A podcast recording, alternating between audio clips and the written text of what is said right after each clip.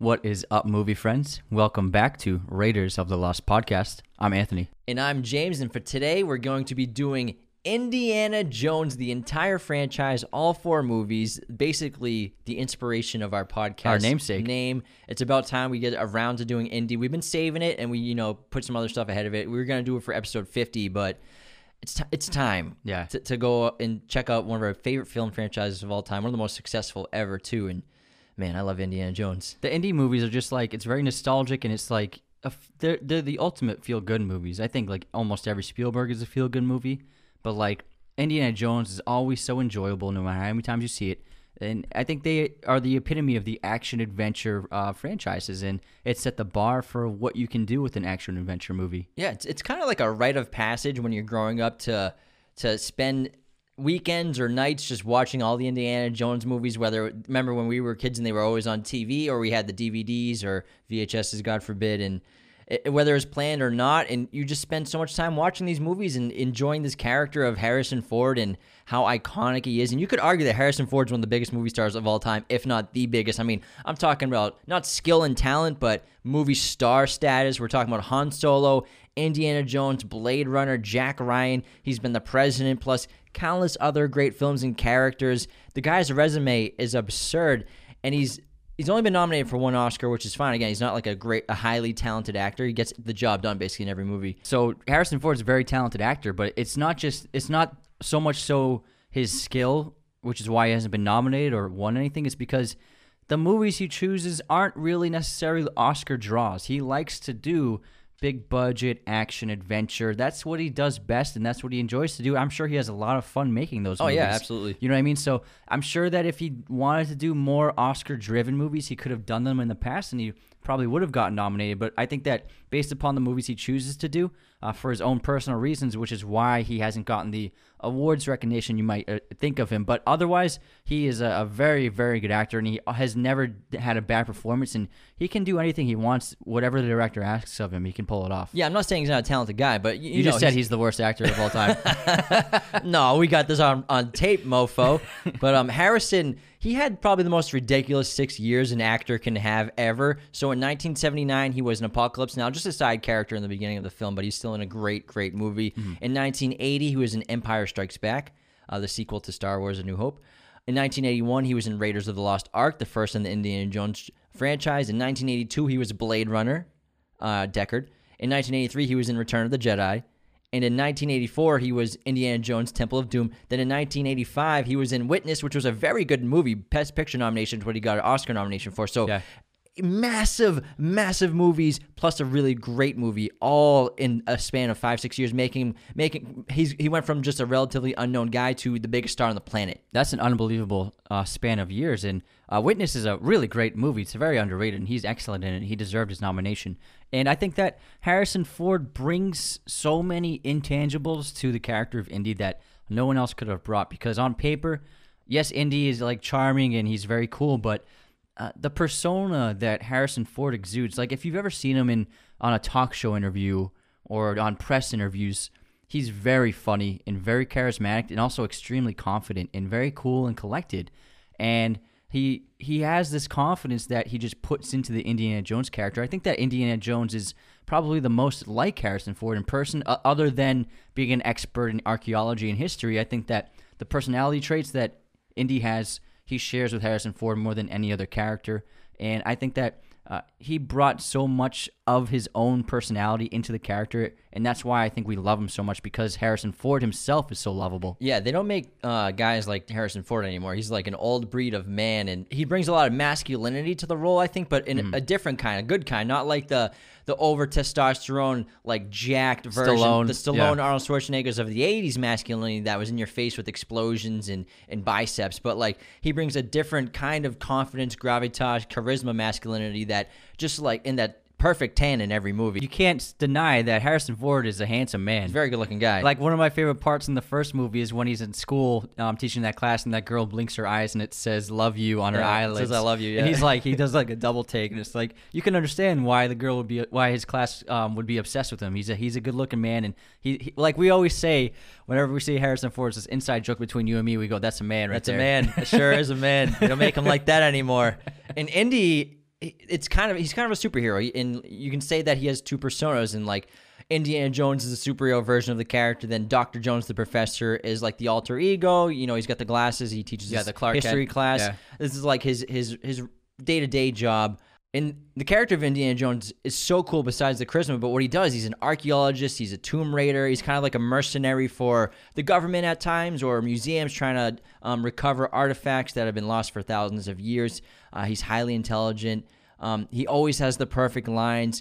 Plus, he has he has real weaknesses as a character, which you, you don't usually see because I think Spielberg and Lucas I've, I've read where they were trying to make a cooler version of, of James Bond for them because they thought they could do it better, and that's Yeah. kind of like w- one of the main bases of the character Harrison Ford in Indiana Jones is loosely based off James Bond.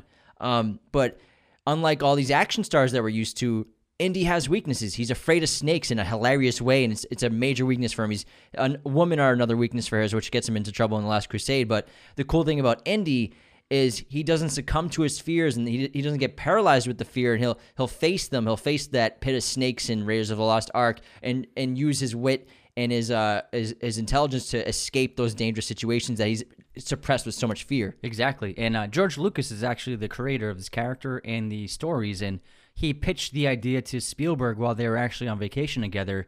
And um, they both had just finished a couple of films. And um, Lucas was like, I'm, I'm working on this character. What do you think? And Spielberg liked it a lot. So then they fleshed out the story together. But Lucas is the actual, is the creator of Indiana Jones. And he pretty much tapped Spielberg to direct the movies. Yeah, but on set they're both very much they're Yeah. kind of like co-directors on set. You Yeah. can say they're they're both side by side, side, shoulder to shoulder in pretty much every shot. Yeah, they're like, "We're the making scenes." money, who yeah, cares? They're just I think these two guys just probably had the most fun ever making these movies. Well, specifically the first and probably the third one because the second one we'll get into Temple of Doom. They, they had some personal tr- uh, Mm-hmm. uh, things that they were dealing with that affected the storytelling of Temple of Doom and darkness in their lives, but.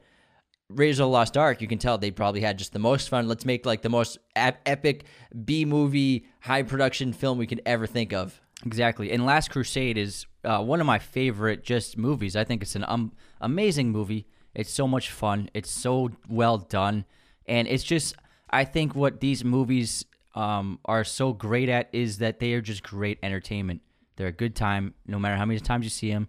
And especially for new viewers, if you watch these movies, they're so much fun. Yeah, the the greatest adventures ever put into film, and especially Raiders and Last Crusade.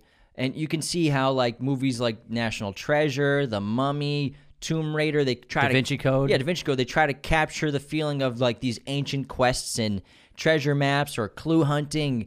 But and they do a good job in some of them. I like National Treasure a lot. I love The Mummy. Obviously, we both love that. The Declaration of Independence. doesn't, doesn't seem like it's that hard actually but uh, nothing compares to indiana jones and they just set the bar so high that will probably never be passed in terms of these movies but these movies like this will never get made ever again But the reason why the bar is so high and they'll never get, they will never be, um, movies never will never compare to them is because Spielberg is one of the greatest directors of all time, and the craftsmanship is why these movies are so great. Because Spielberg is such a great director. That's hands down the number one reason. It's because it's the director.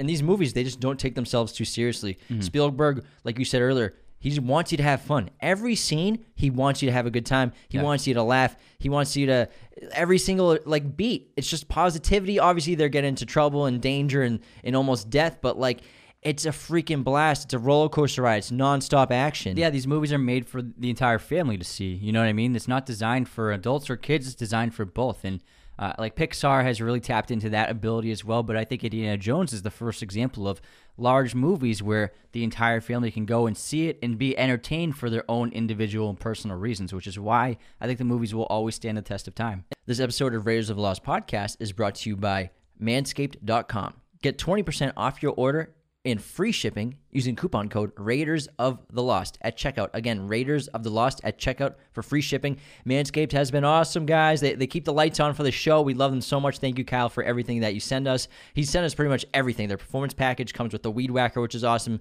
Their luxury lawnmower, which this groomer has a light. It's waterproof. You can use it in the shower. You can use it in the rain. Whatever. You can throw it off a wall. Be fine. I don't know if you can throw it off a wall. I wouldn't. I wouldn't do that. But it's got like eight million RPM per per minute. Just kidding. It's like eight thousand RPM total.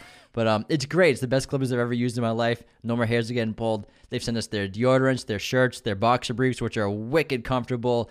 Um, I'm really obsessed with their their foot deodorant, which I I thought at, at first was gonna be weird. It's like you spray your feet after you get out of the shower and before you put your socks on. It's a seal the deal kind of thing because I mean we're dudes and we're we're sitting in those shoes all day. Your significant other will appreciate it. I, I, I swear. So yeah, I mean grooming is a necessary part of life. So get on manscaped.com, get 20% off your order and free shipping using coupon code Raiders of the Lost at checkout year round. Let's go, fellas. And ladies, these are great gifts for your men too. And they all have pretty deep hidden themes inside of them. I mean, obviously the, on the surface they're about Indy uh, stopping the Nazis in half half the time or the Soviets. I and hate those guys. Indy just trying to he he enters and finds ways inside these uh, monoliths or buildings or temples that no one's entered in thousands of years, and he steals or he, he recovers an artifact, and then he's just going back and forth, good versus evil. But there's some other great themes, and and a lot of the time for Indy, the journey throughout the films and his adventures are the actual treasure. And for example, in the Last Crusade, he doesn't care at all about the Holy Grail. He's he's he cares about his father. His father is his main goal in that film, whereas his father only cares about the Holy Grail. So there are a lot of uh, actually positive positive themes in these films. Yeah, and I think um, obviously one of the major aspects to the films which define them are John Williams' score. And we've talked about John Williams multiple times in this few movie. times, yeah, yeah. a couple of times. He's come he- up. He's made a couple of good tracks, and uh, I mean, I mean, th- you could argue this could be his most iconic theme. Dun, dun, dun, We could you, we we've said that like seven Yeah, times. so many John times. Williams. That's Harry thing. Potter, Star Yeah. Wars, Indiana Yeah. Jones. I But- mean, but we saw him live at the Hollywood Bowl, and it was just Yeah. amazing to hear the Indiana Jones theme. They they actually um, capped off the show with that as an encore, and it's just it's such great music, and it's it. I think that. Uh, like they like all of his move, all of his music is it perfectly captures the tone and theme of the movie and the character, and I think that uh, the movies would not be the same without that iconic theme. And I think one of the final things that makes these movies so appealing and so fun is the mystery of these ancient worlds, which are, are so fascinating. And you, you learn about them in history class when you're a kid and social studies. And, you know, you, you study ancient Egypt and study ancient Rome and these temples and the Mayans. And then to actually see it put done out on film and like in such a high production value way. And they're so fun and they're epic. And like you, you've played video games or read books like this. And then just to watch Harrison Ford go through these adventures and take you inside these temples and everything. It's it's so freaking fun and amazing, and, and I love every minute of every Indiana Jones movie, Indiana Jones movie. And I don't think there's a bad one out of all four. Although you know the last one, you know we'll, we'll get to that at Yeah, the end. But yeah. I don't think Temple of Doom's a bad movie. Even Temple of Doom, even though people Doom. Doom, I, I keep saying Doom. Dune, yeah. I don't think Temple of Doom is a bad movie. People people trash on that movie and they tell you to skip it. It's like why that movie's great. It's just different. Don't and- skip it, and yeah. expectations were so high, but they're all so fun. First up, we have Raiders of the Lost Ark. Released June 12th, 1981, directed by Steven Spielberg, written by Lawrence Kasdan, story by George Lucas and Philip Kaufman. This film stars Harrison Ford, Karen Allen, Paul Freeman, John Rhys-Davies, and Ronald Lacey. Raiders of the Lost Ark grossed $389 million on a budget of 18 million. That's a great profit. That's a lot for that year too. Yeah. Renowned archaeologist and expert in the occult, Dr. Indiana Jones, is hired by the U.S. government to find the Ark of the Covenant, which is believed to still hold the Ten Commandments. Unfortunately, agents of Hitler are also after the Ark. Indy and his ex flame Marion escape from various close scrapes in a quest that takes them from Nepal to Cairo. This honestly might be the most entertaining movie ever made. No one will make a film like this again. It's an epic accomplishment in filmmaking. I love how it takes place in 1936. We're huge fans of period pieces. And Raiders is just a, a thrilling adventure of imagination, action, intrigue. Every part of production is phenomenal. The the wardrobe, the sets, the set design, the the script. The, the guy Lawrence, he actually wrote Empire Strikes Back. He's a Star Wars scribe Yeah, he too. actually so- wrote a lot of the Star Wars movies. yeah, so I think he might actually wrote all of them. Yeah. Um, it's just a a classic adventure film that's always been near and dear to my heart. It's Spielberg at his best in his prime when he was young. Not that he's not great now, but um, it's a true experience of escapism too. And I watched this movie fifty times. I, I'll put it on any day and just watch the whole freaking thing, no problem. No, absolutely no problem. Exactly, and uh, this became a legendary film, and uh, I think the reason for it, like I mentioned earlier, is because Spielberg, being one of the best directors of all time, uh, he brought his renown as a filmmaker into a, f- a movie that is uh, friendly for all ages, and it can reach any kind of audience, which is very rare to do. And he used very great classical filmmaking. For example, the opening of Raiders of the Lost Ark, I love because there's no dialogue for the there's no there's very minimal dialogue for the first 15 minutes of the film, and it's a great sequence where Spielberg is hiding the lead character from us for several scenes, and we're just seeing the back of him or just an image of him, and and then we finally get that amazing reveal where uh, one of the men he's with pulls a gun on him, and Indy turns around and whips it away from him, and that's the reveal of Indiana Jones, and uh, things like that. That's just great filmmaking and great writing where you're establishing the character by showing us who he is, what he does, what he's capable of, and um, how and what drives him. And they do all of those things without any dialogue from him, and that's an, a, te- a testament to um, Spielberg and Lucas's talents as storytellers. Yeah, we could probably do like an hour just on this opening scene because Yeah. it's so awesome. It's amazing, and there I love the opening of how they slowly reveal him with the silhouettes and then the whip, Yeah. and then you see him. They, I think Guy Ritchie tried to do the same thing with Sherlock Holmes in the first one, where Sherlock's kind of just running around downtown Yeah, London, yeah. and then you don't see him until he does that like somersault. So I think it's been done before. People have tried to pull off the hide your your protagonist until the perfect reveal, which is a very effective if you do it right.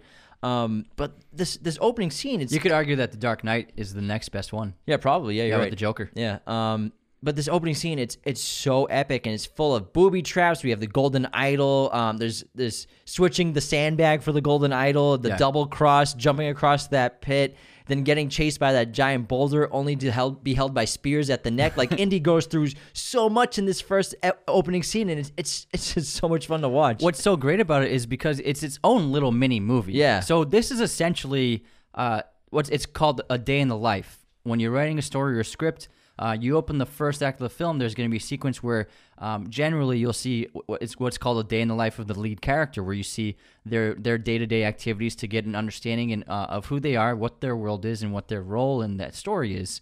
And for this, a day in the life of Indiana Jones is adventure and action and and high stakes and near death experiences and and so I thought it was so brilliant where you have like your own little mini Indiana Jones movie in the opening sequence of the movie and it was just a brilliant way to start this film. Yeah, and the plot of the movie, it's relatively simple. The plot of all these movies is relatively simple. I mean, you could probably say the fourth one's the most complicated, but uh, it's a constant back and forth basically between Indy and the Nazis until the final cl- climax. And ultimately, the Nazis are trying to find, um, trying to discover the Ark as a means to gain power uh, to win the war. Yeah, so the plot of the film is the government hires Indy to beat the Nazis to the actual location of the Ark of the Covenant.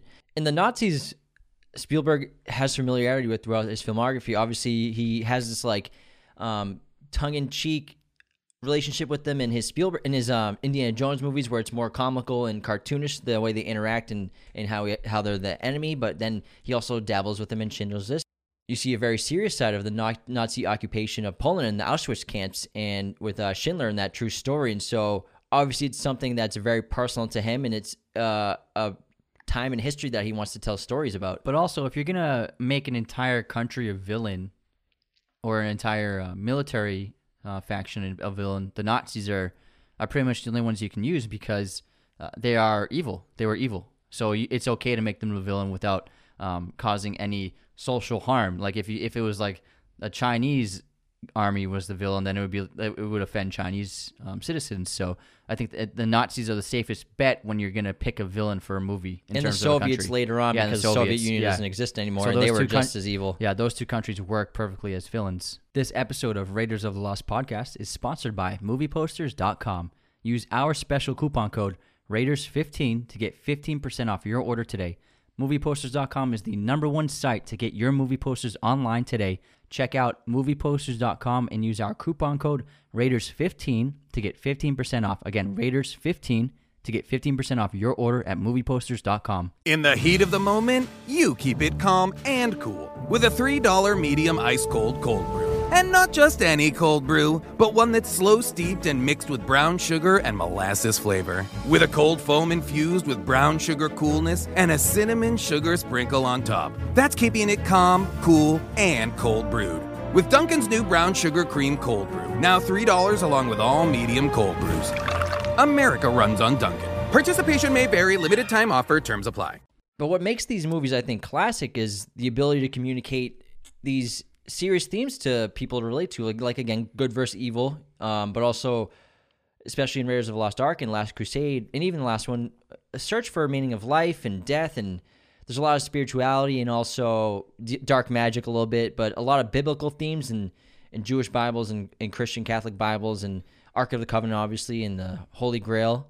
Um, And then Spielberg blended those themes with themes of classical film, like uh, romance and drama and international travel. So it has like those romantic qualities of films from the 50s and 60s, um, but it is combined with those themes you just mentioned in a really great way.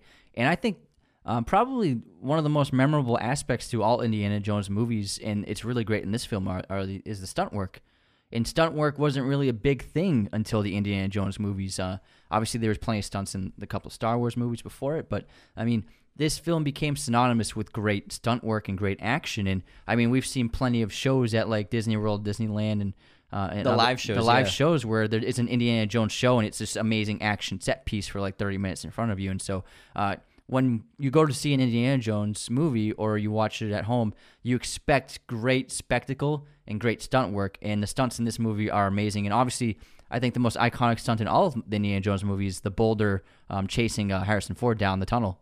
Yeah, ab- absolutely. And plus, tons of locations in different countries. I mean, we're in South America, we're in Tibet, Nepal, uh, Egypt. Um, we're on an isolated island. We're in a tomb. We're in an American archaeology classroom. So they take you to so many different parts of the world to experience different cultures in the films too, which adds so much to the production value and the experience. And the threats are massive because the the threat in the in this movie, the climax, is the wrath of God. It's, Yeah. it's the power of God on earth, and it's so fascinating to see how how it's used, and obviously the the, the effects, practical mixed with special effects at the time, are they still hold up. The uh, the face melting effect is just a stop motion effect um, where they actually melted. They built this uh, person out of wax, a wax figure, and they just melted him over time. And it looks it's still disturbing to this day. It, no matter how many times I see it, it still like messes me up and it makes your stomach turn. And and that that's a great climax. And you're right, it is the ultimate power in that in that scene, and it shows uh, the corruptive power, the corruption that power can have on men and women, and also the intelligence of Indy to know because of his history uh, and his studies and research to understand that um, no human eye should lay eyes on this power.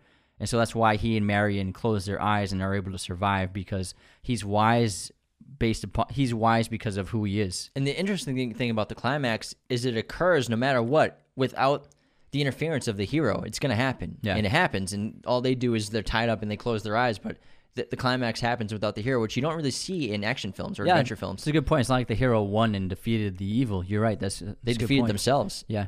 out of their arrogance and hubris. the irony. And obviously, uh, Indiana Jones has that iconic look, uh, and he's got that whip. He has that famous hat, the leather jacket. You should have wore your fedora. I know. I should have. I should have worn my hat for this. And uh, I mean, it, so many aspects to the character are, are are famous, and I think his his wardrobe is it's one of the most famous costumes I think in all of cinema. probably and also indy in all three films that all four films they have a similar structure specifically one three and four because two I'd say is different. two is a deviation Yeah. big time um, but they all follow this, the same structure of of this classic hero's journey where um, we have this obviously evil antagonist but the hero um, is presented with a quest must do battle they grow they learn undergo undergo some kind of enlightenment or, or newfound wisdom uh, which helps them defeat the evil and sometimes they get the girl sometimes they don't and but obviously this was clearly a plot for male actors and characters for decades but a lot changed now but again we're, we're operating in the 1970s here Yeah, and Harrison Ford, uh, we've mentioned earlier, he's he could be the most successful actor of all time, and the reason for that is because uh, he has been getting uh, gross net profits from both the Indiana Jones franchise and the Star Wars franchises. So he gets a cut of all the gross. I think for him, it's something like ten percent of all profits of these movies. So uh, from these movies and the Star Wars movies, Harrison Ford has made tens, maybe hundreds of millions of dollars. that's insane It's nuts. And I love how Spielberg with the Nazis he uses like real um, factual information how the Nazis and, Hitler were obsessed with also spending resources and time trying to find like these ancient artifacts and trying to find some sort of supernatural power if it existed if it didn't trying to find UFOs and and, and whatnot. And so he uses that with the Ark and obviously we'll deal with that with the Last Crusade and the Holy Grail with the Nazis in that film. And The Ark of the Covenant, which according to theology and history houses obviously the Ten Commandments originally given to Moses by God, and Hitler plans to use the Ark for world domination, and it's believed the Ark contains the power of God, and the army who possesses it would be invincible. But the reason why Hitler's not in the film or at the end is because uh, I can't remember his name, the person who's in charge of the Nazi, he wants to make sure that they have the, the right basically they have their ark of the covenant they want to make sure it, it's it's there before they sh- they bring it to him because he probably doesn't want to get killed And as great as Harrison Ford is, he wasn't the first choice from Steven Spielberg. Uh, Tom Selleck, the uh, actor from Magnum PI, uh, with that great mustache, he was the uh, the first choice to play uh, Indiana Jones, and he even did screen tests um, with Spielberg and Lucas. And uh, unfortunately, because of casting sketch, casting difficulties with his TV show, he wasn't able to do the project and so Harrison Ford was cast. He also turned down Han Solo or couldn't do it, but it's crazy. That shows you how big those TV shows were, They were back big, then. yeah. Like he was one of the biggest stars on the planet. He's and- very wealthy. yeah. Yeah. So obviously, it's it's too bad for him that he didn't do the role. It obviously would wouldn't have been the same, I'm sure, but he still would have done a good job. I mean, Tom Selleck's a great actor, and the guy was the guy was a manly man back then too. He was also a specimen, so I'm sure it would have been a good movie. And we have a lot of great side characters. Marion's like the perfect female counterpart to Indy. Um, obviously they have a a, a past where I think he deflowered her, right? Or he he yeah, took he her deflowered her, and and, he- she fell in love with him, and he left. and, and he skipped town, and that's Yeah. why she holds that against him. And uh, she took it so personally that she moved to Tibet to uh, Tibet. Tibet to open up a a, a bar and just drinks herself to to sleep every night against all these bar patrons. And Marion, even though she does eventually become a damsel in distress, she does have a lot of great qualities in terms of uh, the portrayal of a woman in, in, in cinema and in Hollywood. And because she's very rugged, she's very tomboyish, and like she could, she drinks that other guy under the table, even though he's like twice her size. And she's very uh, capable in a fight, and and she's just uh, is is tough, you know, and she doesn't take shit. You know what I mean? Yeah, she throws a lot of punches in this movie too. Yeah, so I think they did a, gr- a great job for the time um, for portraying a strong female lead character in a movie. And then we have Sallah, who's uh, Indy's friend in Cairo, who helps them out, and they go find that dig site, and they find the uh, the room to get the location of the Ark. And he's such a great side character, and he, he crops up later on in the Last Crusade too.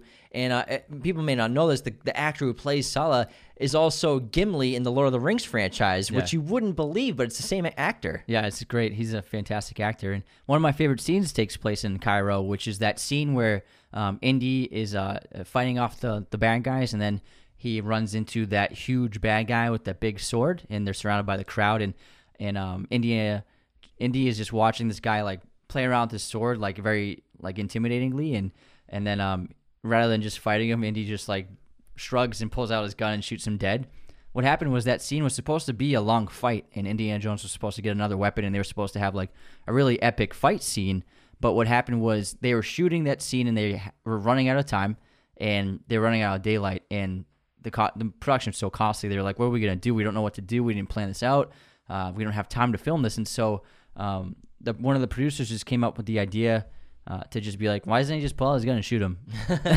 It's so perfect. Yeah, so they filmed it, and it became one of the funniest beats of the movie. Yeah, It's really ironic, and it actually fits Indy's character so well too, because at times he's not afraid to get dirty. Yeah, and, and he's a brawler. We'll see that later on with his with his father. Kind of like shakes his head at Indy and some of the things he does in the Last Crusade because he gets a little dirty. He, and he he's not afraid to do that, which again makes him different from all these masculine, perfect action stars of the '80s. Yeah. And obviously, the ending of the movie where they put the ark in the warehouse sets it up for our other future films. Is I love this warehouse because what else is in there? Like what, what other stuff that we're not supposed to see, or like that people only select few people in the government know are in that warehouse. They blend and they made that shot with the combination of uh, practical photography with the matte painting. Yeah. So the endless when it, it- as the camera pans up and it, and the room becomes pretty much endless, that's the matte painting, and it's a really great blend of uh, special effects from the '80s. The boulder in the beginning of Indiana Jones nearly crushing him as he escaped the temple with the idol was always part of the script, but it was originally supposed to be a minor detail. When the production designer came to set with a gigantic 22 foot in diameter boulder, Spielberg fell in love with it that he decided to extend the roll, rolling boulder another 50 feet to make it a major part of the end of the scene. So it was supposed to be just like a, a smaller boulder, but it, it was so unexpectedly big, they loved it. Steven Spielberg and Melissa Mathison wrote a script during shooting breaks on the location of Raiders of the Lost Ark. Mathison was there to visit her husband, Harrison Ford, and Spielberg dictated to her a story he had. The script was eventually called E.T. the Extraterrestrial. Despite having the dream team of George Lucas and Spielberg behind the film of Indiana Jones, the film was turned down by nearly every single studio in Hollywood. Only after much persuasion did Paramount Pictures agree to make the film. Most of the body blow and punch sounds were created by hitting a pile of leather jackets with a baseball bat. I love Foley Facts. It's an underrated art form in filmmaking. Raiders of the Lost Ark is the only Indiana Jones film to be nominated for a Best Picture Oscar. If you like our podcast, the best thing you can do to support us is share us with your friends and family. Get your movie buddies in on this. Let them know there's a great movie show and TV show. We do TV shows now for them to check out. Subscribe to our YouTube channel. Follow us on Spotify, Apple Podcasts, wherever you listen to podcasts, you can find us. Hit those notification bells. And become a patron on patreon.com slash Raiders of the Lost Podcast, where members get awesome perks like personalized messages, personalized videos, and top tier patrons get monthly shoutouts on the podcast, which we did last episode. Indiana Jones in the Temple of Doom. Released on May 23rd, 1984. Directed by Steven Spielberg. Written by Willard Huyck, Gloria Katz, and George Lucas. This film stars Harrison Ford, Kate Capshaw, Ke Huy Quan, and Amrish Puri. On a budget of $28 million, this film had a worldwide box office of 333 million. in 1935, Indiana Jones arrives in India, still part of the British Empire, and is asked, and is asked to find a mystical stone. He then stumbles upon a secret cult committing enslavement and human sacrifices in the catacombs of an ancient place. As we mentioned earlier, I think that um, I think that Temple of Doom is the most different in uh, a unique Indiana Jones out of all four films. I think it is the one that strays away from the the the standard uh, format of the of the stories, um, in both in both positive ways and negative ways. But I think that after this, they realize what what an Indi- what an Indiana Jo- Jones movie should be. And what they what people want to see in an Indiana Jones movie because they did uh, change things up with this film and I don't think audiences responded quite as much as quite as well as they wanted them to. Yeah, I think it gets unnecessary hate, and people tell you to skip this movie, which is kind of ridiculous. I mean, look what you're comparing it to, Raiders of the Lost Ark, first of all, but this is borderline a great horror film. It's very bizarre. It's probably the funniest out of all the movies. I mean, besides, I mean, Last Crusade's very funny too. It's action packed. This movie is nonstop, like in your face constant action. Yeah. Very, very s- minimal parts of, of slow beats. And um, they turn up the notch in a way you wouldn't expect with a lot more graphic scenes and actions. It's, it's dark, it's original, it's bold. Um, I think Lucas and Spielberg show no mercy for the characters in this movie. Yeah. It's insane what, what some people go through and, and their suffering in this film. So ironically, this movie still got a PG rating when it was released. insane. And so this is actually a movie that's famous for uh, the MPAA coming up with new rules for how they rated a film because uh, a lot of families who went to see this film and obviously their kids were emotionally destroyed, damaged from this film because there's extreme gore and graphic violence in this movie. I mean, people are are thrown into lava pits and you actually see it, and someone gets their heart ripped out, and and there's there's great gr- there's intense graphic scenes. So obviously it's a, a, a disturbing movie for kids to see. Um, and then after this movie, it made the MPA change. Yeah, and I think when you watch documentaries about this movie and like some behind the scenes interviews, Lucas and Spielberg were both going through very hard breakups. I think one of them was married and was going through a very intense divorce, and the other one was going through a very intense breakup. And I think the the mood of of what they were feeling, the both of them, they kind of just put it that energy and that emotion into the film and just were like no holds bar let's make this dark and let's like it's a little too dark but who gives a f? Like we're getting divorced. Life is crappy right now. Let's just make a crazy movie. But ultimately, uh, it ended up uh, working out for Spielberg romantically because he ended up marrying Kate Capshaw, who plays Willie in this film. Oh, no way, Yeah, so they met on this movie, and they got they've been married for like thirty years now. So I think that the reason why this is a, a, a less loved Indiana Jones is because, like I said earlier, they they changed what the story would be. Whereas uh, I think a perfect Indy film has international travel and a, a lot of mystery and uh, humor and, and fun and entertainment, along with great action and set pieces. And uh, but ultimately, I think Indy is an explorer, and so I think that uh, Indiana Jones movies they should be requiring him to travel to different countries. Whereas this film, he travels a little bit in the first act, but eventually he pretty much stays in the same location for a while. And so I think that was one of the weaknesses of this story. And what they learned was like, oh, people like it when he traverses the globe with that international aspect, that James Bond esque quality to the the scale of the filmmaking. yeah this film it's a prequel to raiders of the lost ark it takes place in 1935 and it opens very differently than the other I actually love this opening. yeah it's really great it's a fantastical musical uh, sequence And then there's this op- great opening scene uh, in China, which pays homage to James Bond, the character, and because Indy's got the white tuxedo with the the red flower, and he escapes this crime boss in China who poisons Indy, and Indy gets the antidote. Indy actually gets poisoned technically twice in this movie, but uh, it's, a fun scene where he's trying to get the antidote. yeah, yeah, It's it's a really fun uh, opening opening scene of the film, and we get a new sidekick with Short Round. Was actually his first sidekick, Short Round, and then and we have an and we have a new female character, Willie, who her character gets a lot of flack for this role, and people say that all she does in this movie is kind of scream her head off and is hysterical, but. uh, People blame her, Kate, for this. It's not Kate's fault. the she's, she's an actress, and this is what Spielberg and Lucas and the writers wrote. This is how they directed her. So it's not her; it's the character. Um, again, they're I think they're they're going through the divorce, and they probably took it on the female characters for for that reason, un, unfairly.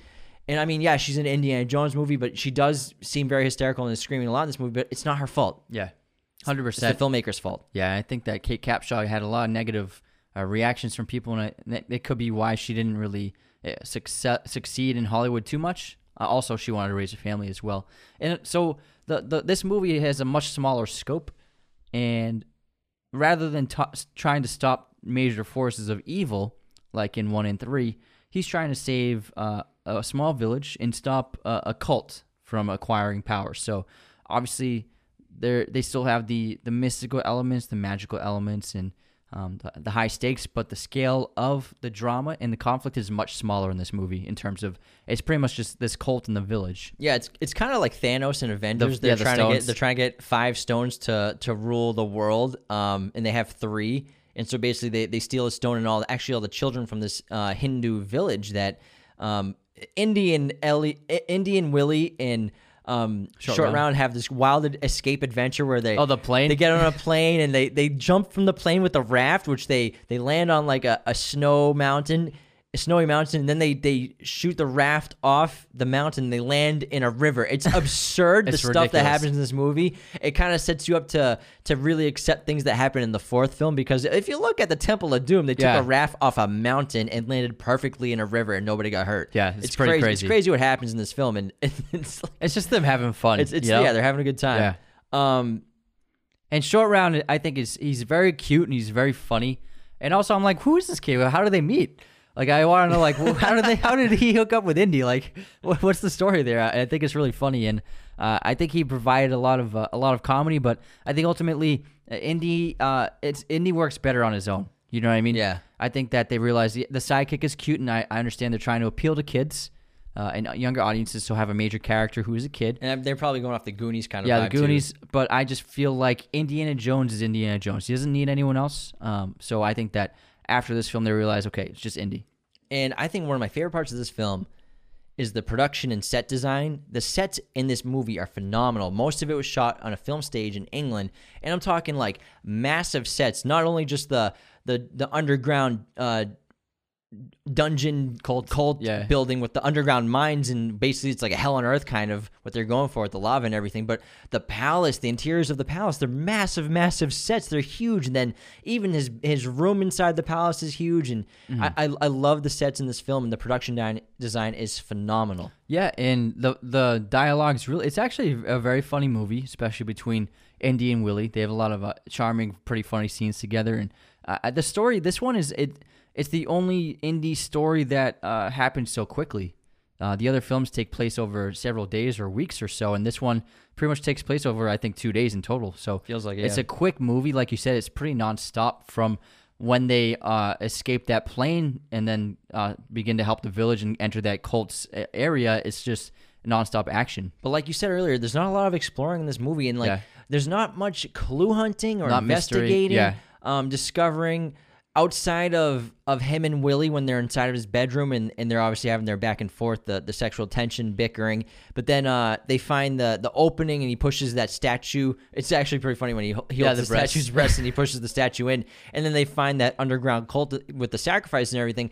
Aside from that, he doesn't do much investigating, and obviously they have the he has a little sheet that he he matches like, oh, this looks like this. Let's go down there. Yeah. But uh, again, that's what I love so much about Raiders in the Last Crusade is we're on this adventure, finding clues and exploring and, and figuring things out with Indy. Yeah, so I think with Temple, they they for they went without the detection investigation, and the mystery and intrigue, which is one of the most appealing aspects of Indiana Jones movies. And so I think they realized uh, when the, when this film came out, they're like, oh, we need to for future ones, we got to have the mystery, we got to have the clue hunting, and we got to have the exploring. And I mean, I love Indiana Jones movies because he's exploring thousand year old temples and tunnels and areas that have never been seen in by eyes by human eyes for centuries and that's one of the best parts of the character. Yeah. He enters tombs and I think it, to have that to not have that aspect of the character in this film really is is one of the weakest parts of it. But some other great set pieces include those um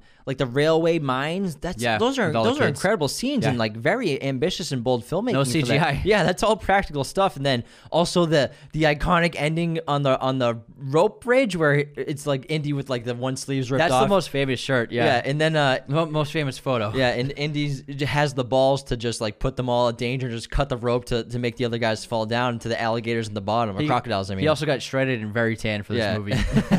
he also suffered a really bad back injury. So in the mines and during the final act of the film, in those final fight scenes, he had a serious. I don't think he broke his back, but he had a, a slipped disc or something. He Oh, had damn. he had to have immediate surgery because Harrison Ford does almost all of his stunts in all these movies, even in the old in the new ones. He does a lot of his own stunt work. And so a lot of those scenes of the fights of Indy in the mines at the final climax are uh, a stunt actor, a fill-in, and obviously they don't get shots of his face. But then once Indy healed up, they went back to the sets and and got just pickup shots and close-ups to fit in to make it seem like it's Indy the whole time. Oh, very cool. Interesting. But I, I do like the the horror aspect of this one because I love horror and I love gore, and so it, it was fun to see this in a, in an Indiana Jones movie. And the first one, you the first time you see like the man get get lowered into the, the lava is like Insane. you're like, are they gonna really show this, or someone they're gonna pull him up like last second, right? But no, they really show it. It's messed up. Yeah, and then he tears, he pulls the heart out of Yeah. the other guy, and then the the body just like seals up. It's yeah. wild. Yeah, it's crazy. it's wild what happens in this movie. Yeah, so they really were trying something new, which I appreciate. Um, but I think that they understood like people like certain aspects about Indy, and they were missing from this one. I think they were trying to do something different, like with Empire Strikes Back compared to A New Hope. They just wanted to take it in a different direction. Also, I think their personal life aff- affected the the direction they took in terms of making the movie. Yeah, hundred percent. I can agree. I can see that. For the bug chamber sequence, which is a disgusting scene, Kate Capshaw was really covered with over 2,000 insects. She took sedatives prior to the scene to get over her initial fear and claimed they definitely worked. Because of the graphic nature of Indiana Jones in the Temple of Doom, which originally received a PG rating, even though it is extremely gory, graphic, and disturbing, uh, it led to the creation of the PG 13 rating from the MPAA due to the controversial nature of the dark tones of the film still receiving the PG rating. Next up, we have Indiana Jones and the Last Crusade, released May 24th, 1989, directed by Steven Spielberg, written by Jeffrey Boam, story by George Lucas and Menno Meyjes. The film stars Harrison Ford, Sean Connery, Denholm Elliott, Alison Doody, Julian Glover, John Rhys-Davies. This film grossed $474 million on a budget of 48 million. In 1938, after his father, Professor Henry Jones Sr., goes missing while pursuing the Holy Grail, Professor Henry Indiana Jones Jr. finds himself up against Adolf Hitler's Nazis again to stop them from obtaining its powers. This may be the most well made in the franchise. Harrison's really at the top of his game. Spielberg's directing is top notch. Not to mention, you get the legendary Sean Connery in the film, too, and the incredibly talented River Phoenix playing a young Indiana Jones. And the opening of this film is it's such a sight to behold. Young River Phoenix was such a talented person. If if he hadn't passed away, he'd probably be the biggest movie star on the planet easily. Yeah, definitely. And I love this intro because we get a dive into Indy's past, which we never really learned too much about. We learned that at a young age, he was full of adventure and curiosity. He believed in archaeology and ultimate appreciation by all people, not just collectors and museums. But we also got a very fun uh, look at the origins of many aspects to the character that we love. Like, we learn why he's afraid of snakes because he falls into that cart on the train full of snakes, and that created his phobia.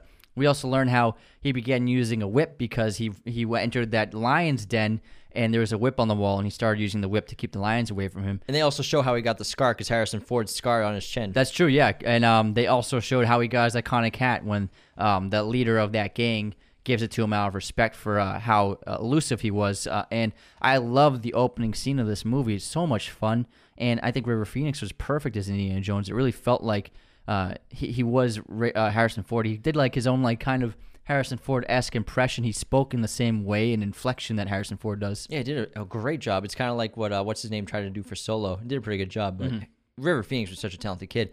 And then, not to mention, we learn about Indy's father and how he's Junior, and that his name Indy's name is actually Henry Henry Junior.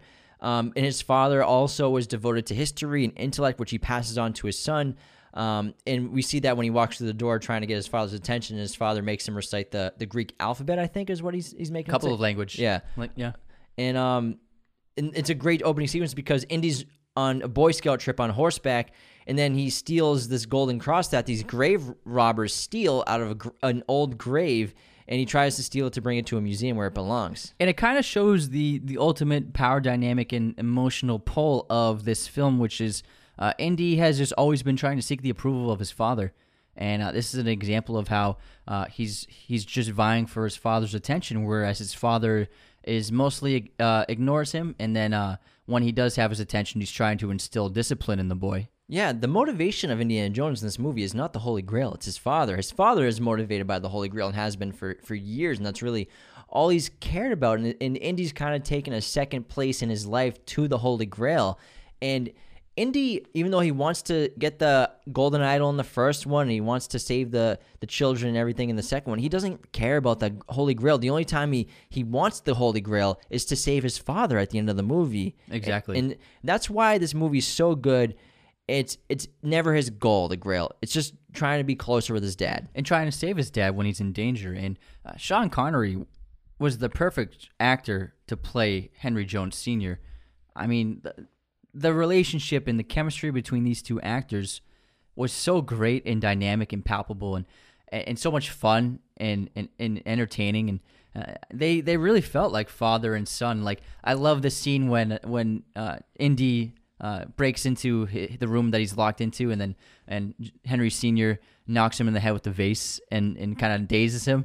and then uh, when when Henry Senior sees it's him, he's like, "Oh, it's okay." And, and then uh, Indy just goes, "Yes, sir. Yes, sir." And he realizes there's a very ancient vase. He's more yeah. concerned about. The yeah, he's worried about the vase, and then he sees that uh, when he looks inside, he sees that it was a fake. So he's like, "Oh, thank goodness!" And then Indy thinks that he's he's happy that Indy's okay and not hurt, but really he's glad the the vase was a fake. And a- another great example is when they're racing down the beach and there's the enemy plane and with sh- shooting guns at them, and then and then uh senior he shoos those birds away and he looks like an old man with like the umbrella. Yeah. And Indy's like, "Oh, what are you doing now, Dad?" But then the birds go up and and, and they uh, get inside the engine of the plane and, they, and it takes the engine down. It's like it's a very smart thing to do. But Yeah. you see the they both just have those eye rolling situations and they're constantly bickering because they kind of don't really have much of a father son relationship in this movie. It's more of like like like partners in a way of archaeology and history because his father was never really much of a dad to him.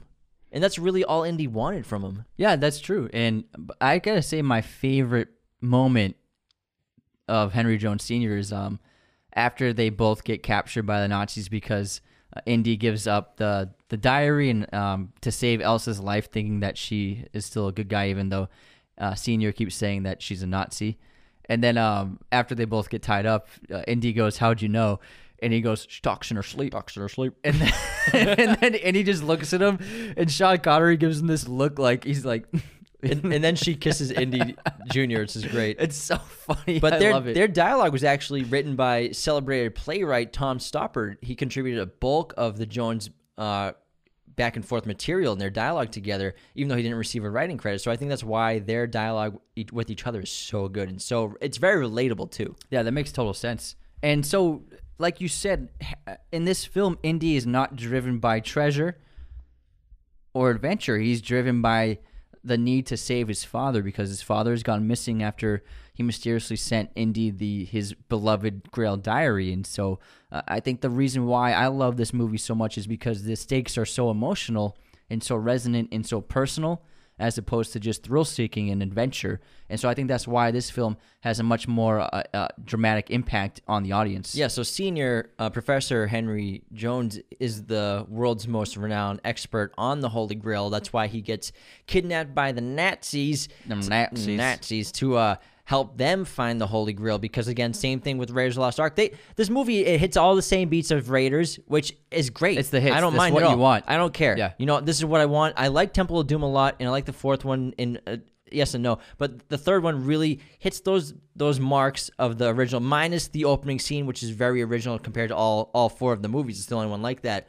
But um, we get more biblical connections in this film with the Holy Grail, and the Holy Grail is believed to be the cup of Jesus Christ during the Last Supper. It was also used to catch Christ's uh, blood at his cruci- crucifixion after the spear of Longinus pierced his side, and also uh, the cup, when you drink from it, supposedly uh, grants you immortality. Indy wants the cup, but it's to save his father eventually because that in the third act of the film, Henry Jones Sr. is uh, fatally wounded by a gunshot, which is used by Vogel to motivate Henry to enter the temple. And uh, the reason why this is probably the reason why I love this movie so much is because uh, it's such an epic setup. The ending of this movie where Indy has to enter this booby trap filled den where several people have died right before him and it seems like an impossible task but because of his father's research and the information in the diary uh, indy knows the steps required to pass these booby traps but he doesn't know exactly how to do them he just knows the words and so he has to in the moment try and figure out what does this uh, phrase mean physically in the real world and what should what act do i have to do to to pack to pass this next to pass this next booby trap Yeah, I mean, I remember the first time I saw the inv- invisible bridge scene.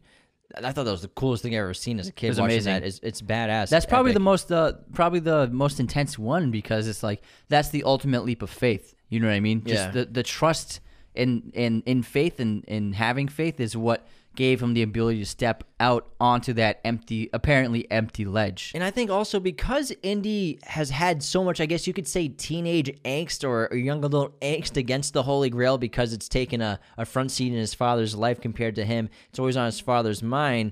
I think that's why he succeeds in finding the Grail and and passing all the tests. Obviously because he's very smart and he's Indy, but also because it's not for him. It's to save his father. Yeah, and ultimately, you would say that he also he has the skills that um, Henry Senior doesn't have that allow him to to make the task possible. Because Henry Senior and Indiana have the same passions, uh, same educations and backgrounds, but they go about their their lives very differently. Whereas uh, Henry Senior is a, a researcher and, and just mainly a scholar, and uh, he, he's a a reader. Whereas Indy is an explorer and he's a brawler and he's an adventurer on top of all those other things. And so uh, I think those qualities are what allows Indy to get himself into situations that uh, extend further in the adventure because uh, Henry Sr. sets the groundwork for finding the Grail, but it's Indy's uh, knack for adventure and, ex- and exploration which make it possible to find it. I also think that Indy hates losing because after he, he and when he's a kid in the opening scene, after he loses to the grave robbers and they're in dead they're in with the police and they make him give the cross back, the guy the the head grave robber he gives Indy his hat. This is where he gets his fedora from, and he also says, "You lost today, kid, but it doesn't mean you have to like it." And I think Indy's obsessed with winning against all these nefarious foes. The same thing happens in the opening of Raiders of the Lost Ark, where he loses in the opening when Belloq steals the idol from him. So yeah, that's right. I think he's he's like Tom Brady of, of cave exploration. he hates losing. He's the goat man. yeah, And all, of, and all, of course, maybe no one on Earth besides Indiana Jones could have picked out the cup of a carpenter. He could have figured that out. Obviously, maybe someone could have, but because he's Indy, he's smart enough to understand that it's not the most. It's not this glorious golden chalice. It's it's he's Jesus was a carpenter. He's poor. It's probably the the ugliest cup out of them all. yeah, the most modest of all the cups, and that's what uh, Elsa and Vogel didn't understand. Where they saw the most extravagant and beautiful cup, and assumed that it was the cup of Christ, but. uh, Obviously, they were wrong because Christ wasn't Jesus Christ isn't like that. They don't understand history. Yeah, they don't understand the history of, of that person, and Indiana Jones knows that, and that's why uh, for, for him, I think it was a pretty easy decision because he he looked around and he saw the most mundane, simple looking uh, chalice he could find, and, and obviously he was right. Uh, You've chosen wisely. I love the old crusader who's How- probably been there for- 700 years. My God, like 700 years, just like sitting around, like doing what? Jerk it off. oh my God! Takes the chain link off. He's like, all right. no, he leaves the chain link on, man. 12th time today. I mean, what do you do in a room for 700 years? That's called dedication, bro. My God. I mean, I know you got purpose in life, but shit. Nothing to read. He's just in there with a bunch of chalices. but they did a good job with his design because he hasn't seen the sunlight, so he's just pale as a ghost. Yeah, So no insane. vitamin D. Yeah, and then also Should have scurvy too. Yeah, and then this scene, this movie also has just like the the first film at the end, a great uh, horrific uh, practical effect done on the main villain Vogel, where uh, he ages im- im- like hundreds of years um, instantly, and you see the hair grow out of his skull, and his his his skin shrivels, and he he loses all the meat on his tissue, and it's just so disturbing, and it, it's terrifying, but also like that's what he deserved, and Yeah. it's a great effect. And this movie has so many great action set pieces. I mean, it might have the best chase in one of the best chases in the history of cinema and definitely in the franchise with that involves horses involves tanks and it's it's so epic what happens Yeah. in this movie and when they when they have the they stop the tank at the cli- edge of the cliff it's just constant like indiana jones constant action you're gonna have fun every scene You're right. I think that could be one, easily one of the best chases in all of movies. It's so epic, and I love that that moment where he's stuck on the side of the of the tank and they're driving closer and closer to the edge of the cliff. It's, every movie's trying to copy that Yeah, and Everyone. also I think this is the first movie that did uh, the ca- the character seemingly falls off the cliff and everyone. Uh, the other characters Oh, he's still look there. down the ledge and they're like, "Oh no, he's dead." And then he he just crawls up from the, the side of the cliff. He's like, "What are y'all looking at?" he Yeah. doesn't say that, but that's what he looked. And I love the set pieces when they're when he's in Venice with Elsa and uh, they they break through the floor of the library and Yeah. they, they find those X marks the spot. they they find those catacombs which wouldn't make sense because it's Venice, but Yeah. what it is, what it is, Yeah. it is what it is. And then it's just like all the rat scenes, and then we we learn that Henry Senior's afraid of rats, just like Indy's afraid of snakes, and so many awesome sets. And and I, I love how they just went back to the structure of Raiders of the Lost Ark and just went for it again. And it's it's some people might think it's like oh, it's regurgitation. Hey, like you said, give me the hits. Let's go. That's it's exactly right. It's like it's like CSI. It's like they have a format. Indiana Jones movies have a format, and uh, when it's followed and done well, it's it's amazing and it's so much fun. And it's these movies are not they're not being made to win Oscars.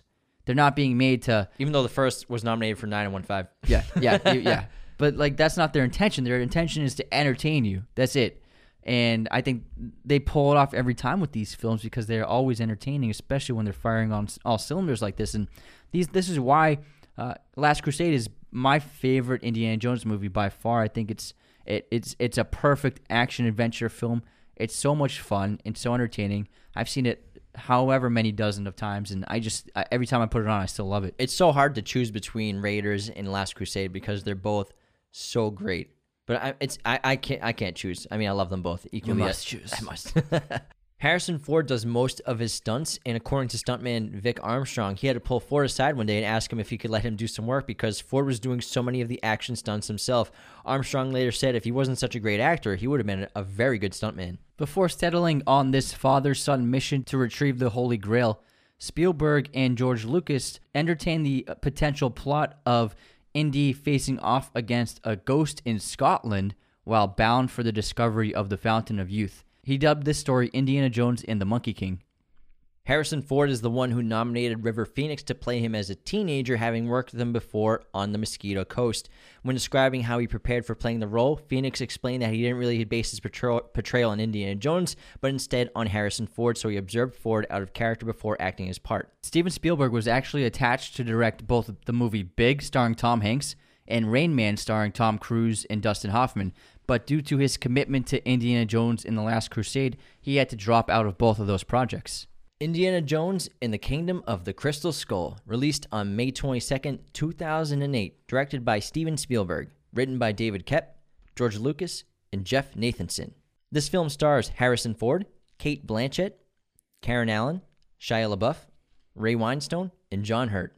On a budget of $185 million, this movie had a worldwide gross of 790 million. In 1957, archaeologist and adventurer Dr. Henry Indiana Jones is called back into action and becomes entangled in a Soviet plot to uncover the secret behind the mysterious artifact known as the Crystal Skull. The way I look at this movie, is that any Indiana Jones movie is awesome because it's Indiana Yeah. Jones, and because the character is so amazing, and I just love history and exploration. And it, even though this movie isn't as strong as the others, it's still an Indiana Jones movie, so that has that going for it. But ultimately, you have to admit that uh, a lot of mistakes were made with the making of this film. Um, they took a lot of questionable They made a lot of questionable choices in terms of the filmmaking, and uh, I think that the most heavy mistake they made in this f- in this film, which is so against par for the other Indy films, because the three Indy films before it are so practical. They built all the sets, all the stunt work's amazing, but uh, Crystal Skull is so reliant on CGI and questionable CGI half the It time. looks cheap. Yeah, and for me, that it just didn't feel right for Indiana Jones to see so much uh, fake CGI in all of these scenes, and that uh, and that really took me out of this film more than anything else. I completely agree. The CGI, there's way too much of it, and not a lot of it just doesn't seem like it's up to snuff with the time of 2008. It just Yeah. doesn't look good today when you watch this movie. Again, I like this movie. It's a it's a great movie. Obviously, we're gonna nitpick it a little bit and talk about things that are bad, but um, the wardrobe and sets usually are impeccable, but the, even the wardrobe in this film, like everything's perfectly clean, which doesn't really fit with the other franchises too. Where like half the scenes, whenever whenever they're in Cairo, everybody's sweating and dirty, like their shirts are dirty. It makes sense to the characters and the in the scenes and everything. But yeah, also, like after he and Mutt crawl through that under that dirt tunnel, like they're still clean after the next. it's like. Star Wars: Yeah. New Hope, kind of. After they get out of the the trash compactor and they come up and their, Yeah. hair, their hair's perfect again. It's like that doesn't make any sense, but it is what it is. But um, also this movie is really bright. It's every scene is really well lit, and that's not the aesthetic that we're used to with Indiana Jones. Fortunately, they shot on film, so I'll give him that because he wanted to keep that aesthetic, which is actually very a great pro to the film. But it's just so bright to me. It just looks too Hollywoodized for. You're right, it I- is I'm not sure why he opted to do it like this, but I think he, he had think- a, he had a reason. I think they were trying to make this film as accessible as possible. Maybe, yeah. So, for example, uh, after this film got a lot of criticism, Shia LaBeouf got a lot of heat for talking trash about the film um, post the release of it, and um, he said he trashed the film, and um, he actually got an argument with Steven Spielberg where he where Steven Spielberg told him this line where he said, "Sometime, so there's a time where you can be an adult and have an opinion." and make art, and then there's a time where you need to sell cars. So I think what Spielberg is saying is that sometimes you just need to you need to make a movie to make money, and that's it. And there's nothing wrong with that because movies are products. If if you think about it, they're it's a product that studios are trying to get people to buy. And sometimes you know for whatever reason, you know it, a movie is made to make a lot of money, and that's it. And I think that's what this movie was. It's, it was a movie that was it was built to make money for the studio and for the filmmakers and that actually uh, Shia LaBeouf saying uh, quoting Spielberg out of text to the public actually tore the relationship apart uh, and and estranged Shia, Shia LaBeouf from Steven Spielberg because Spielberg is very was very much essential to Shia LaBeouf's rise in Hollywood because uh, Spielberg was uh, uh, the main producer of the Transformers films and he uh, helped uh, hire Shia LaBeouf for the first Transformers movie. So Shia LaBeouf owed him big time. So it was it was even though the movie didn't work out, you should not be talking bad things about the person who gave you a foot in the door in these movies. I get that, and for this movie, I think what you got to do is kind of shut your brain off for a little bit. You do have to do that to an extent in other films, obviously that we love, but um, do I want to see people get eaten by fire ants? Sure. Do I want to watch people sword fighting on the back of jeeps? I'm okay with it.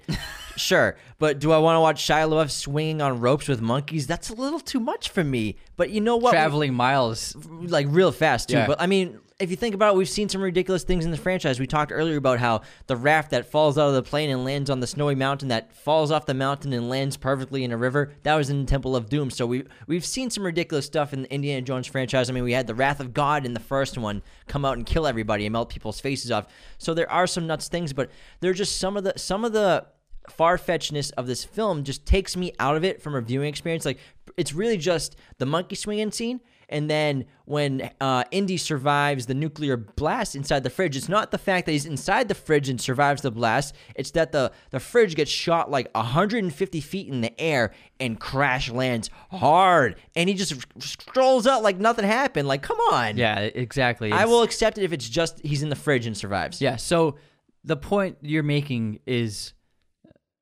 the suspension of disbelief was just too stretched too far for this movie, where it got to the point where it was unbelievable, even for a movie, even for a big budget adventure sci-fi ish movie like this, and and it took you out of the film, which is not something you want to do.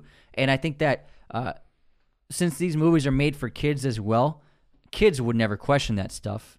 They, a kid would see Shia swinging in through a jungle, uh, 100 miles per hour, like it's no like unquestionable. But uh, I think it for anyone over the age of like 15, it was like it just took you out of the movie, and I think that they weren't expecting audiences to react that way. I also don't like the opening shots of the movie where they have the the the kids, the teens, in like the those '50s cars racing the muscle cars. It's like it it has nothing to do with the movie and the plot. And also, what are they doing in the middle of the desert with those cars? Yeah. they're gonna run out of gas. Yeah. like they're in the middle of nowhere. Also, the suspensions. Yeah, but I do really like the opening warehouse scene where Indy's like doing his problem solving and trying to find the the crate that they're Yeah. looking for. Like Yeah. I like that scene a lot. Yeah, it's a great scene, and I, I loved seeing Ray Winstone in this movie. I think he's a, a fantastic actor, and he uh, uh, he seemed to have like a, a long-standing relationship with Indy since the last film. So uh, I thought they were a, gr- a great pair. But uh, he turns on Indy in this moment, and uh, I I think that uh,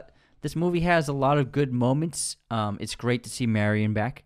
Uh, um, and ultimately, the story is a lot of fun. If you, like you said, shut your head off, and John Hurt's great in it, and and it is uh, pretty interesting. But I think that there are just too many aspects that are just not fun. And I think probably one of the biggest black stains on this movie is uh, Shia LaBeouf's character Mutt. Not likable, really. He's very uh, unlikable. He has no good qualities, and I don't think he's just a he's just not a good character. And and Shia is a very good actor. Um, Career's probably over. his though. career's over because he turned out he's a personally he's a, a, a horrible guy and treats women horribly. Um, so he I don't think he should ever work again. And but for this role, I think it was just like uh, too two dimensional, where it was just like he, he was a caricature of someone from the '60s, like a greaser, and it, all of his dialogue and his his motivations were so unrealistic and unbelievable. And I just think I just didn't believe him as Indy's son. Like when it was revealed that he was Indy's son, I'm like, that's Indiana Jones' son. Like that was it was disappointing.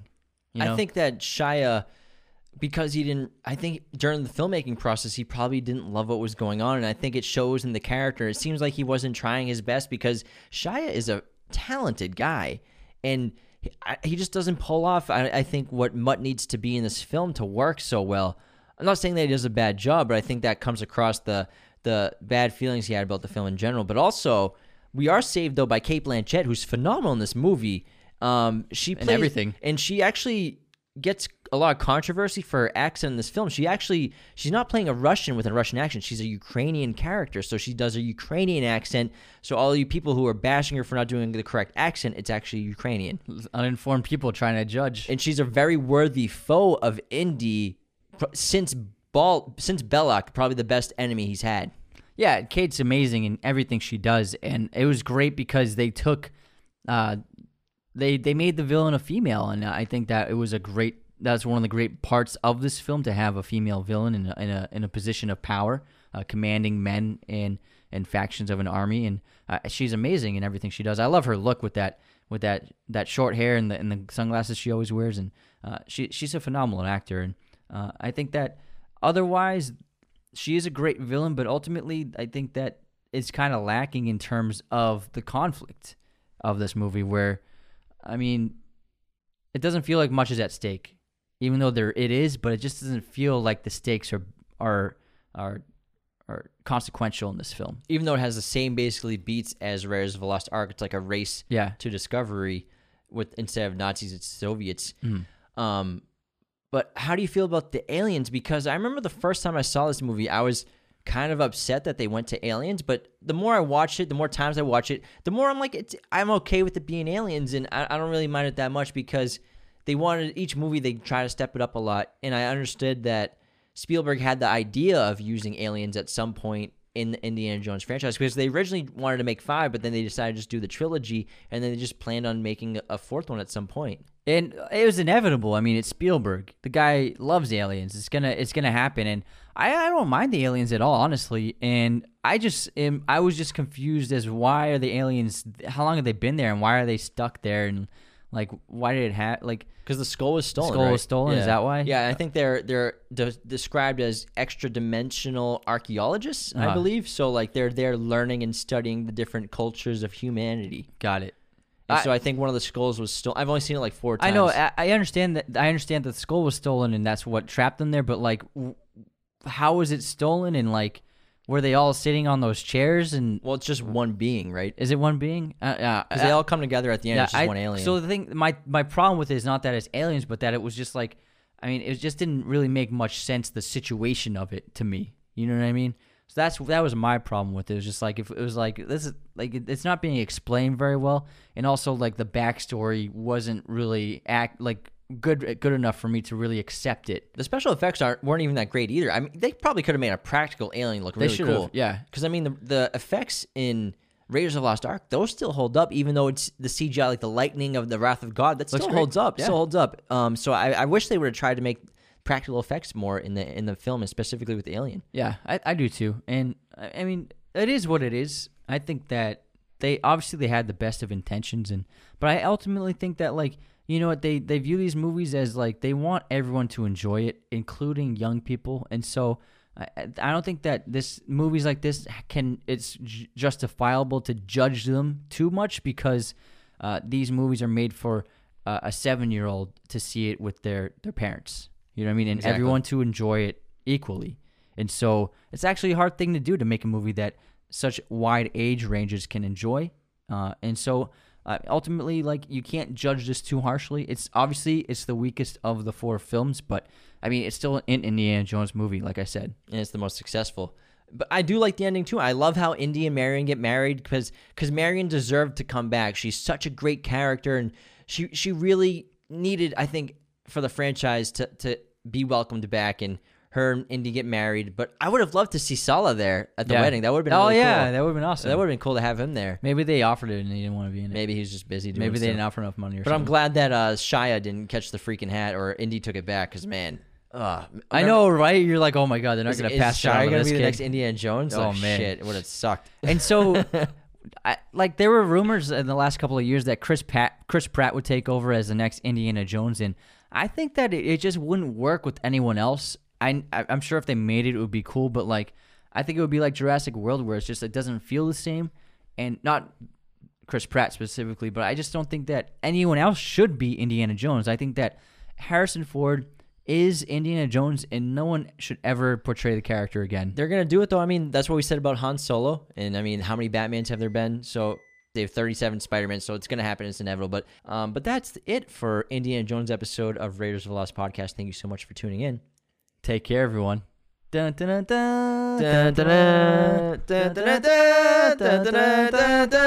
Thank you for watching Raiders of the Lost podcast. Hit that subscribe button and notification bell. Listen to the audio formats of Raiders of the Lost podcast on Spotify, Apple Podcasts, Google Podcasts, and wherever you listen to podcasts. New episodes every Monday and Thursday. Support us on Patreon at patreon.com slash Raiders of the Lost podcast.